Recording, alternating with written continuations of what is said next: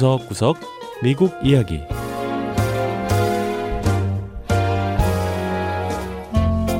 미국 곳곳의 다양한 모습과 진솔한 미국인의 이야기를 전해드리는 구석구석 미국 이야기 김현숙입니다. 지난 4일 중국 베이징에서 2022 동계올림픽이 개막했습니다. 오는 20일까지 세계 곳곳에서 온 선수들은 15개 종목에서 실력을 겨루게 되는데요.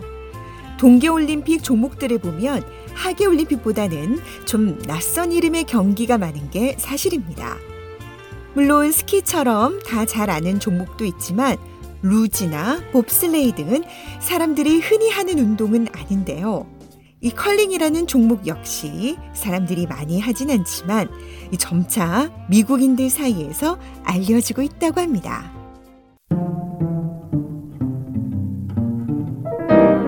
첫 번째 이야기, 빙판 위의 체스, 컬링.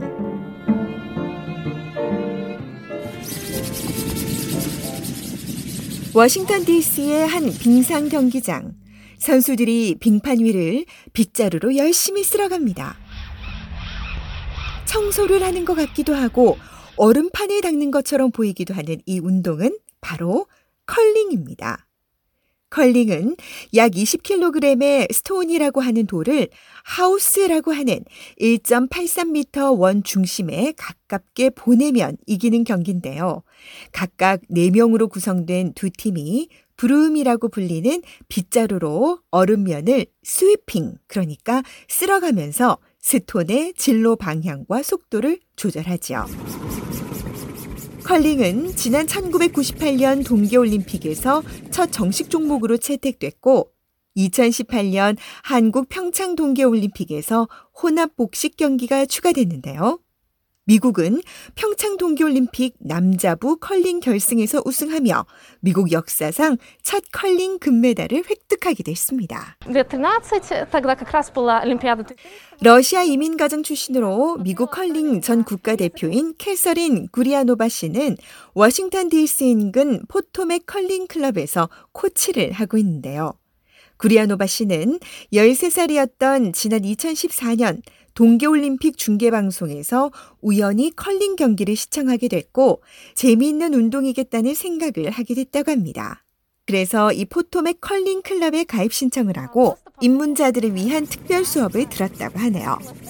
한두 시간 동안 기초를 배우고 난 후에는 코치의 지도 없이 참가자들이 스스로 경기를 할 수 있어 무척 재미있었다고 했습니다. 러시아에서 이민으로 온 구리아노바 씨 부모님은 구리아노바 씨가 어릴 때 피겨 스케이팅을 가르쳤다고 하는데요. 하지만 정작 구리아노바 씨의 마음을 빼앗은 건 컬링이었다고 합니다. 컬링은 생각을 많이 해야 하는 매우 전략적인 운동이라는 건데요. 많은 운동이 전략을 필요로 하지만 컬링은 특히 더 그렇다는 겁니다. 그래서 사람들은 이 컬링을 빙판 위의 체스라고 부르기도 하죠. 지난 2019년 구리아노바 씨는 세계 컬링 혼성 챔피언십에 미국 대표팀으로 출전하게 됐습니다. 구리아노바 씨가 처음 컬링을 접했던 포토맥 컬링 클럽에선 누구나 컬링을 직접 체험해 볼 수 있다는데요. Sweeping is one of the hardest aspects of curling because it requires a lot of communication 포토맥 컬링 클럽의 일라이 클로슨 코치는 컬링을 하는 데 있어 가장 힘든 요소는 빗자루로 스위핑을 하는 것이라고 했습니다. 원하는 위치로 돌을 쓸어가기 위해선 선수들끼리 끊임없이 소통해야 하고 또 돌을 쓸지 안 쓸지 순간적인 판단도 내려야 하기 때문이라는 건데요. 쓰는 것이 안전하다고 생각이 되면 최대한 빨리 빗자루를 움직여 스톤을 이동시켜야 된다고 했습니다.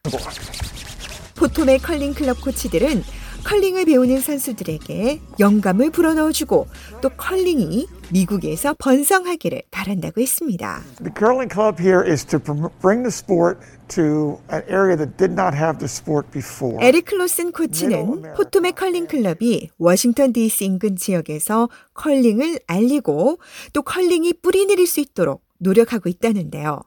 현재 클럽에 소속된 선수 300여 명은 이곳에서 컬링이라는 운동을 경험하고 배우며 실력을 쌓고 있다고 했습니다.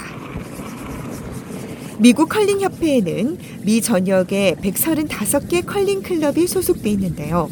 회원 수는 13,000명 정도 됩니다. 그리고 이들 가운데 최고의 실력을 갖춘 8명의 선수가 지금 베이징 동계올림픽에 출전해 있는데요. 컬링 클럽 회원들은 이번 동계올림픽에서도 미국 대표팀이 좋은 성과를 얻기를 기대하며 응원하고 있습니다.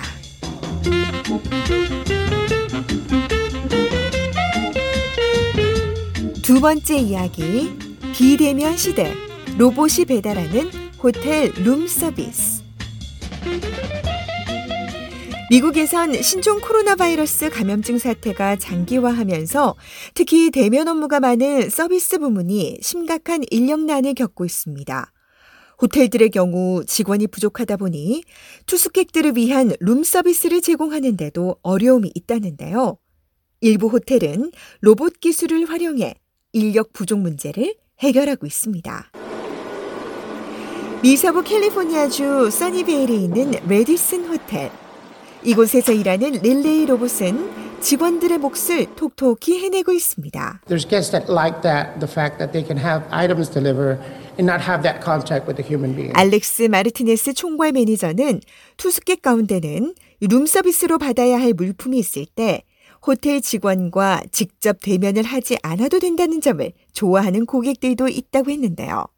레디슨 호텔에선 투숙객들을 위한 이불이나 수건, 간식 등을 배달하는 이 기본적인 호텔 룸 서비스는 이제 호텔 직원이 아닌 릴레이 로봇이 대신하고 있습니다. when you get a delivery uh, from a robot, you are not 배송 로봇 전문 기업 사비오크의 스티브 커슨스 최고 경영자 CEO는 로봇이 배달하면 사람을 귀찮게 하는 일이 없다고 했는데요.